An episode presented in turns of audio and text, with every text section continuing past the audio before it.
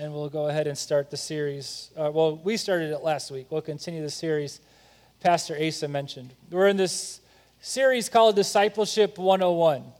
And the idea of this is to ask ourselves, well, what does it mean to be a follower of Jesus? I mean, football season is starting, and last week talked about the idea uh, that Vince Lombardi brought came up to this team. You know, the, the Packers that had this horrible loss and this defeat, and I don't want to overemphasize that for Sam, um, but he came in and said, This is a football. The idea of getting to the most basic reality. And we need to get back to that most basic reality of this is a follower of Jesus. And so that's what this September teaching series is going to be, but really introducing what we're going to be doing over the course of the whole fall is what does it mean to be a follower of Jesus? What does that look like? If I am a follower, if I say I am a follower of Him, do I understand what that means? Am I living as a follower as He explains that, as He's put that out there, as He's invited us into? And so this series is to help us get really to this idea of what does it mean to be a disciple. As we think about it, we need to define terms because a lot of times we can be using a word, the same word, but we have different things that come to mind. Um, and that happens a lot of times in our world today, we, uh, regardless of whatever it might be. But it's like, okay, you're using this word. I don't know if we're on the same page. How many of you ever seen um, the movie The Princess Bride? Anybody ever seen that one? Classic movie. If you haven't seen that, then there's your kind of, you, you need to get your life right. So go see that movie. It's really good. Just joking. But there's uh, one of the bad guys in that movie, if you will. He keeps saying throughout the beginning, inconceivable keeps yelling, inconceivable. He just keeps yelling this. You know, there's this part where a guy falls, and I'm not going to give it all away, but it's inconceivable. And then finally, at one point, one of the guys in his crew says, You keep using that word. I do not think it means what you think it means. I, you, you're using this word, you're using this concept, but I don't know if you actually get what that's communicating. I don't think that actually you actually understand how that word is supposed to be used. In reality, when it comes to saying, I'm a Christian, have you ever heard anybody in our, cult, our culture, in our country today say, Well, hey, I'm a Christian? And sometimes you kind of want to look at what's going on and what's being said and the things that they're championing and the things that they're living and all those different things and saying, okay, you're saying you're a Christian, but I don't think that that word means what you think that it means. And I, we need to make sure that if we're saying, well, I'm a Christian, I'm a follower of Jesus, I'm a disciple of Jesus, whatever terminology you want to use, we need to make sure we're saying the right thing, meaning the right thing, that we're going along with what he says and as he defines it, the authentic reality of being a disciple based on how Jesus lays it out. Because if we're following him, then he's the one that's leading. We're following, so we need to go with what he says and not what we come up with. And so, in this story that we see here in Mark chapter 8, this is exactly what's going on. Is that in essence, he doesn't use the, no one says inconceivable, and Jesus doesn't use this quote. But what I see is let's make sure that we're talking about the same thing here. Let's make sure that we know what's going on. And so, the, there's really two points I want to bring out of this story that we're going to look at today. The first one is this the authentic discipleship is built on a proper understanding of who Jesus is. Authentic discipleship, to be a follower of Jesus, that's what we mean by disciple, a follower of Jesus. To uh, somebody who is authentically following him, that is built on a proper understanding of who Jesus is. In Mark 8, um, we're going to look at verse 27 first. It says this And Jesus went on with his disciples to the villages of Caesarea Philippi. And on the way, he asked his disciples, Who do people say that I am? And they told him, John the Baptist, and others say Elijah, and others, one of the prophets.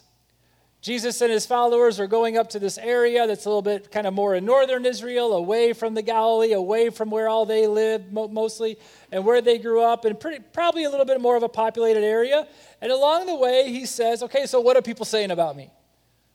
I mean, you've heard me, you've seen me, but what's the word out there? What are people saying?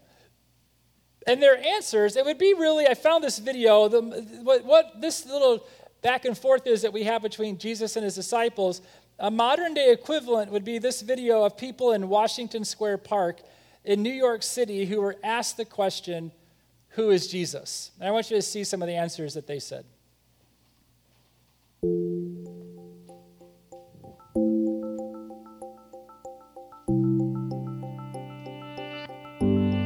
Historical figure?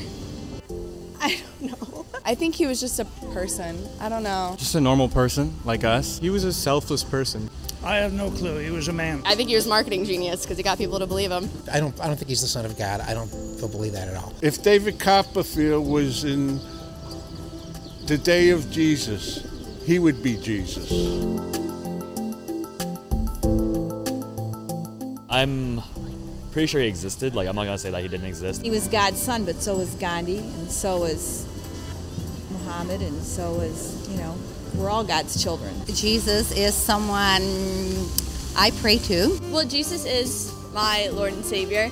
Um, and he, to me, is the like symbol of just ultimate forgiveness and ultimate love. He's sort of that like constant figure in my life. Jesus is also Isa in Arabic, and he was a messenger as well. He was just extremely enlightened, like religiously and morally. Was somebody that um, just tried to um, impart wisdom on others and um, make the world a better place. I think he saw something that a lot of people didn't see and still don't see in others. And I, I think that's just a lot of love and, and hope. Jesus sort of seemed like an ominous uh, figure. You know, he just he, he was God, and it was hard to relate to him. But I think as I've grown in my faith a lot, I've really started to see Jesus as my closest friend.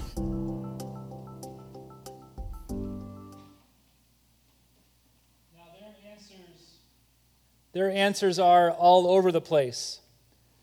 All over the place. And we got to admit, the guy with the pigeons is pretty awesome. Let's just make sure that we acknowledge uh, the pigeon guy. Because you all, when you go to the park, you're to like, somebody in here is to have some like sandwich and like sprinkles some crumb. Like, do what you got to do. But P- pigeon guy was awesome. Um, their answers are all over the place. Just like the questions, when Jesus asked the question, the answers were all over the place. It's one of the things that I thought was kind of interesting about this is that whether it's our day and age or Jesus' day and age, when you ask a group of people, who do people say Jesus is, in both time frames, you get a lot of different answers and a lot of different ideas and a lot of different opinions. The culture attempts to define who Jesus is. There is this buffet of ideas, choose what you will. But the reality is, is that within all the different options that are there, there's a lot that are contrary to one another. They all can't be the same. But regardless of what somebody thinks, somebody believes, somebody what somebody thinks is true or what somebody thinks is wrong, the question is, who is Jesus? Because we don't define who Jesus is. Jesus defines who Jesus is.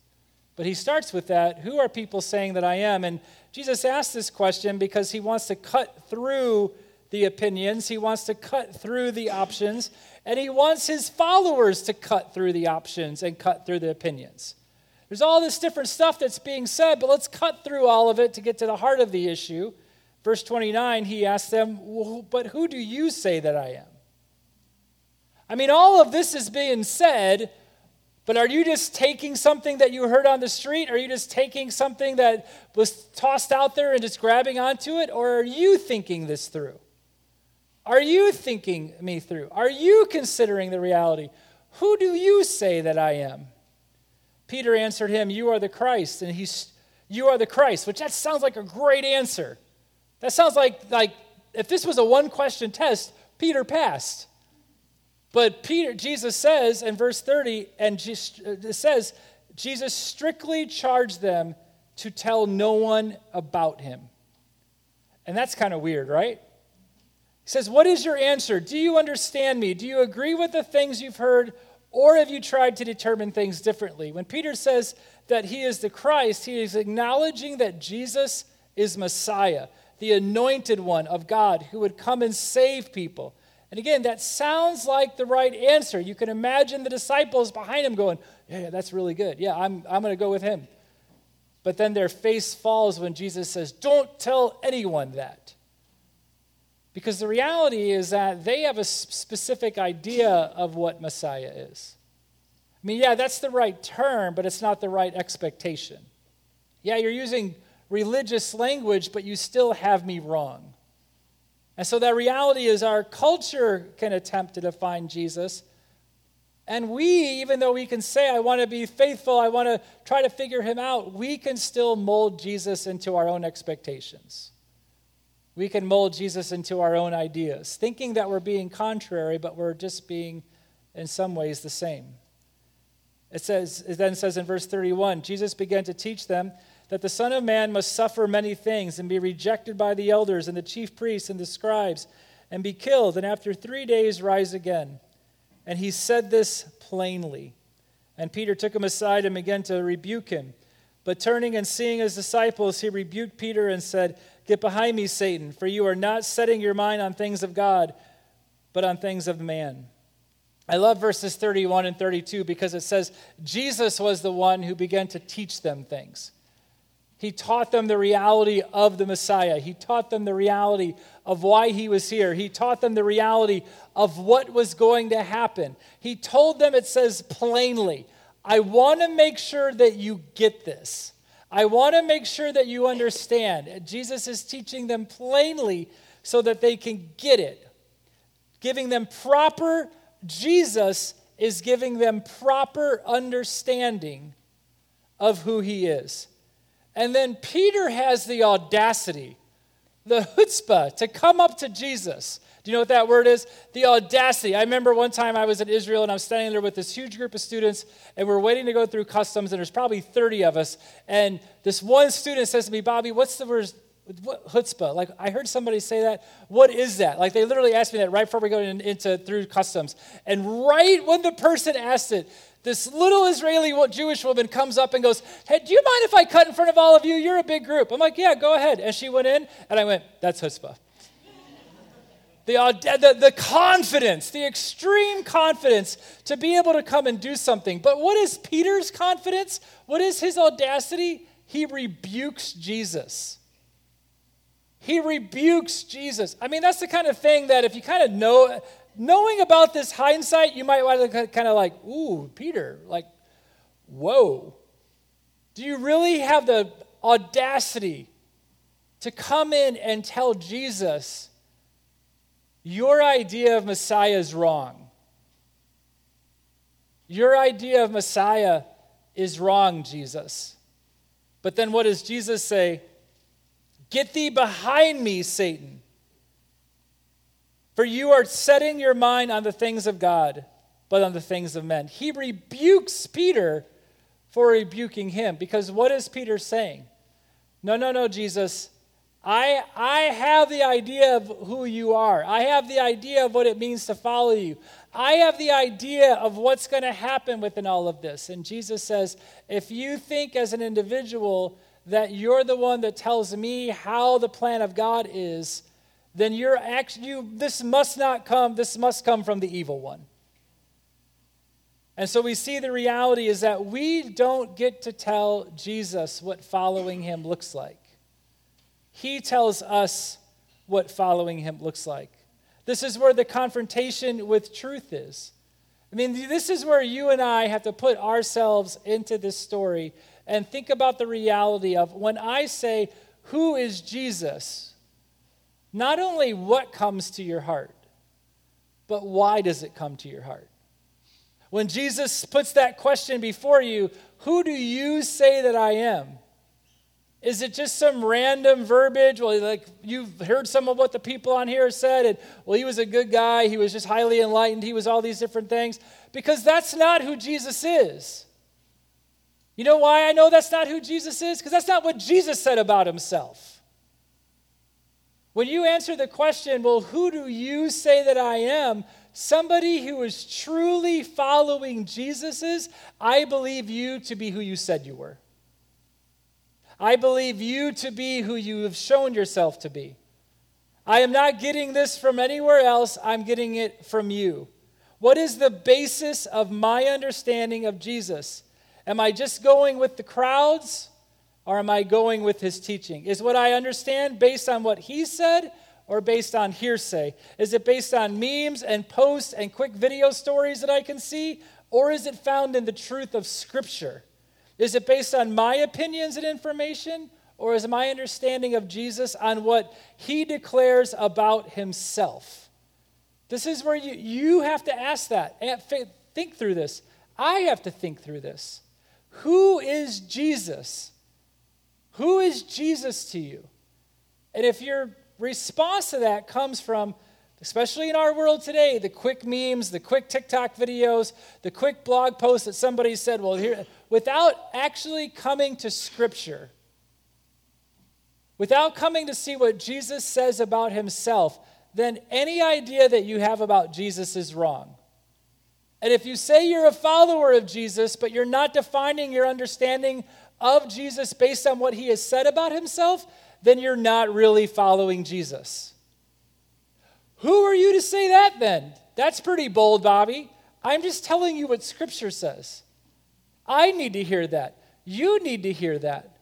The reality is, is that authentic followers have an understanding of Jesus based on who he has explained himself to be. Not what we can come up with, not what our world can just throw at us through social media or anything else. We have to find the truth of who Jesus is in his declarations in Scripture. Last week we talked about the fact that he is fully God and he is fully man. We talked about the fact that he lived fully and perfectly. And we talked about the fact that he lived so that we could die in our place and to show us how to live. This truth has to penetrate our thoughts and our hearts, our understanding and our feelings. To be a follower of Jesus means he defines himself. To be a follower of Jesus means I confess my acknowledgement and my allegiance to who he is based on his terms. Authentic discipleship is built on a proper understanding of who Jesus is. The second thing in this story authentic discipleship is built on a proper understanding of the life Jesus calls us to. On the life Jesus calls us to. Jesus doesn't merely say, Be my disciple, come follow me. He also makes it clear what that means. I mean, some, I mean if, you've ever at any point in your journey, I'm sure many of you have been looking for a job or seen an opportunity where there was, you know, to volunteer for something, whatever that might be, there's a job posting. And yeah, it might look good kind of in general terms, but one of the questions that we always want to ask was like, okay, well, what, what are you asking me to do here? Can you unpack this a little bit? Like, what are the responsibilities? What are you asking me? How many hours this is going to be? What do I need to be doing? Or what will I be doing? What will I not be doing? We want things to be unpacked. We want to understand what the expectations are of us. Well, Jesus doesn't want there to be any confusion as far as what the expectations are on us when he says, Come and follow me.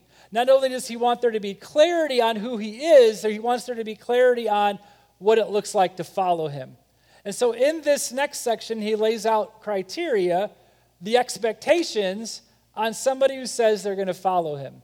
It says in verse 34 And calling the crowd to him with his disciples, he said to them, If anyone would come after me, let him deny himself, take up his cross, and follow me.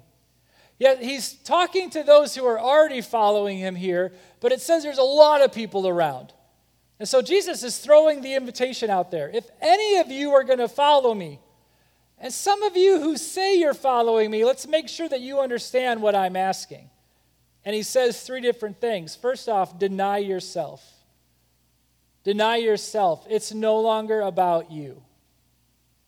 And really, as, as people living in 2022 America, we have to realize that this is the most countercultural thing that there is when it comes to following Jesus.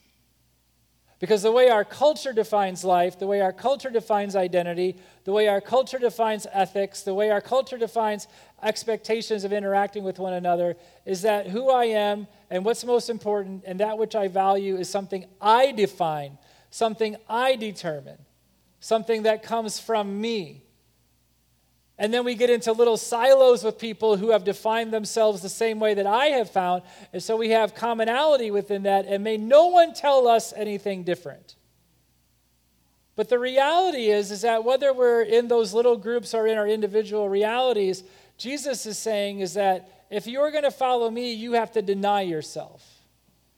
Again, that isn't to say that some of the things that we hold on to, we chase after, we work for, we have fun with, whatever, is bad, but is the defining reality of who you are as a person, how you base the ethic of your life, how you live, your values. Jesus is saying, you have to reject you and you have to accept me. You have to let go of the cultural idea, deny yourself, and you have to find meaning and identity in who I am. Jesus says, I have to become your everything. Scholar David Garland says discipleship is not a part time volunteer work that one does as an extracurricular activity. God refuses to accept a minor role in your life. He requires completeness, saturation, a controlling place. Those who deny themselves have learned to say, Not my will, but thine be done. A follower of Jesus is somebody who acknowledges this. And here's where, well, why would you want to do that? Why is, where's the audacity in Jesus in asking us to do that? Is because on our own, we cannot come up with some anything compared to the life that Jesus offers us. Yes, for a little bit it's great. For a while we're successful. But as far as the condition of your soul, the joy of your heart, the hope, hope beyond your circumstances, hope that goes beyond death, peace beyond your circumstances, nothing you can do can offer you what Jesus does. All, everything else that we hold on to will be temporary. Nothing that we can look to will be can, can fulfill the promises that it makes. Only Jesus can give us the life that we're craving. And so that's why he says, deny yourself, acknowledge you can't do it. You cannot come up with the life you want. And so deny yourself. He says, take up your cross. Take up your cross. Does that mean Jesus is telling me I need to go up and die on a cross the way that he did? No, he took care of that. He did that. He did the death that none of us could do. He died the death that we should have done in our place, but he took our sin and our wrongdoing and everything that causes brokenness in the world onto himself in the cross so that our sin could be, the penalty of our sin could be paid for and we could be made right with God. What are our crosses? David Garland, uh, actually, um, Kent Hughes says this They are not simply trials or hardships. It is typical to think of a nutty boss or an unfair teacher or a bossy mother in law as our cross. I don't know if my mother in law is watching this, but or my mom. I just want to say, I do not think of you as my cross. So I feel like I need to say that. They are not. He says this Neither can we properly call an illness or a handicap a cross.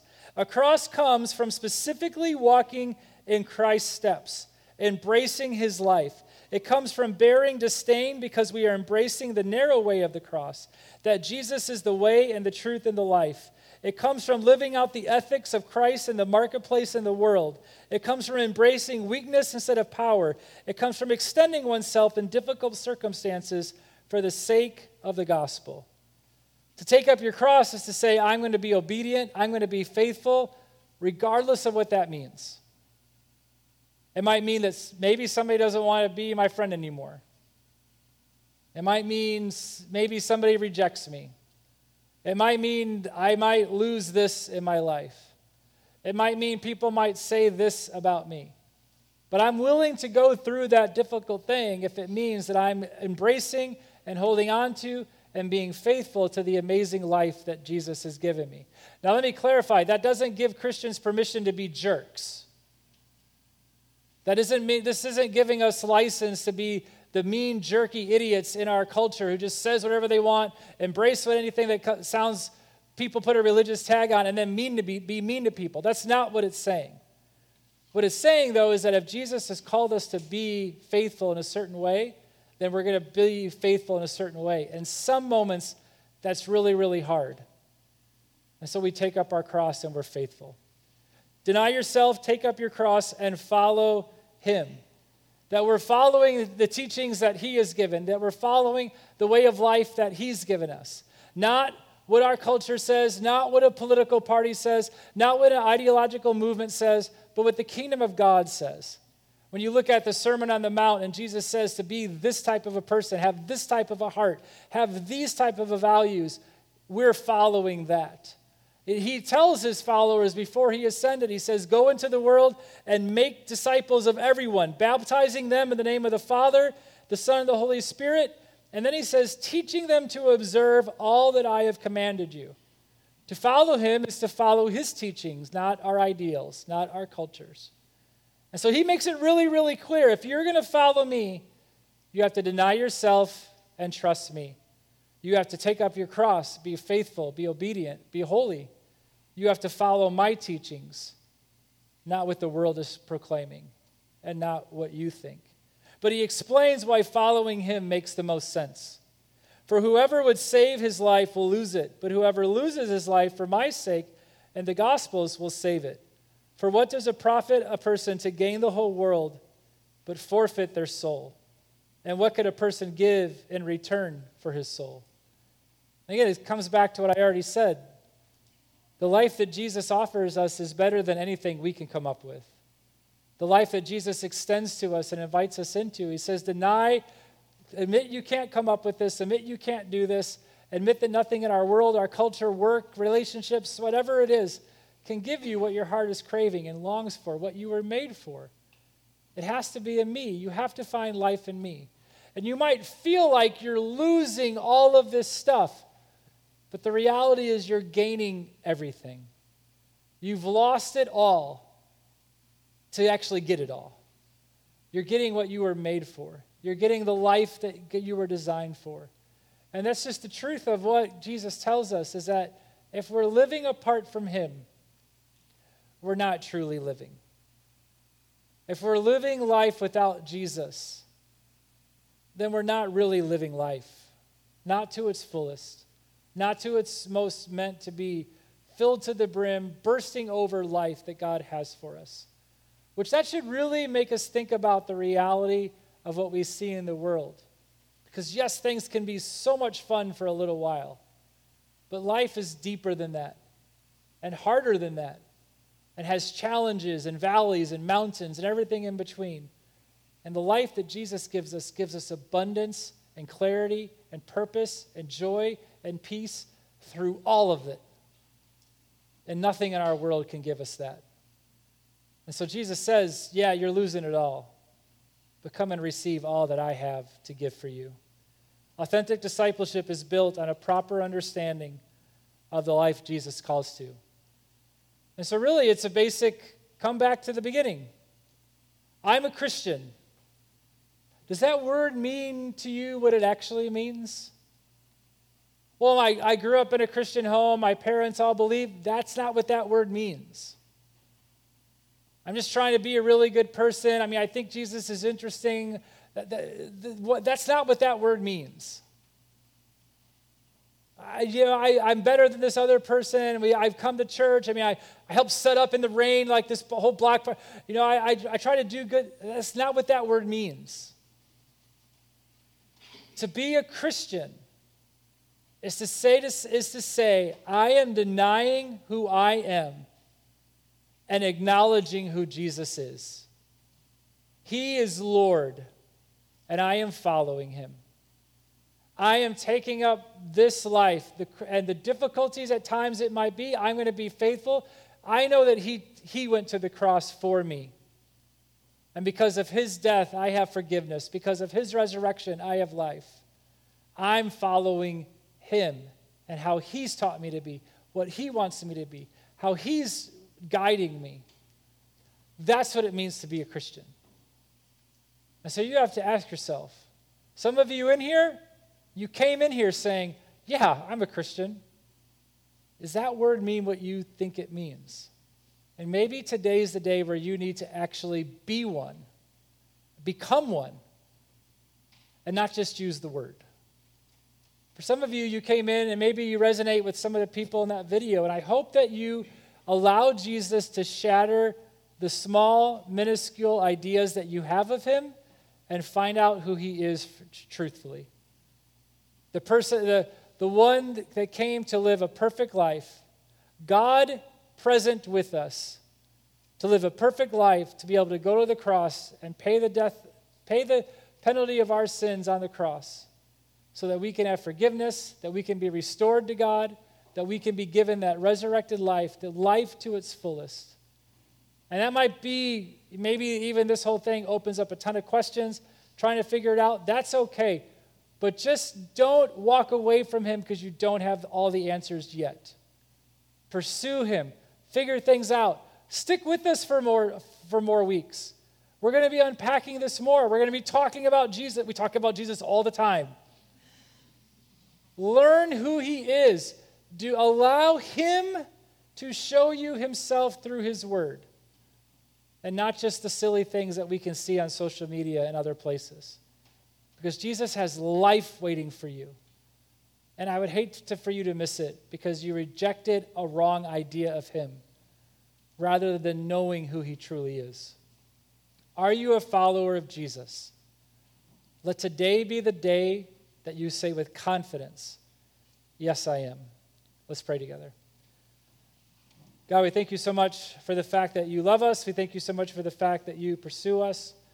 We thank you for your death on the cross, the amazing love that you have in pursuing us and making forgiveness possible, in raising from the dead, conquering sin, conquering death, God, offering us new identities and purpose, joy and peace and hope. God, I pray for everyone in here, God, that needs to begin following you. Let today be the day of salvation. Let today be the day that they find life. It's in your name that we pray. Amen. Uh, will you stand with us? We're going to do one last song, and this song is very appropriate to what we're talking about today. And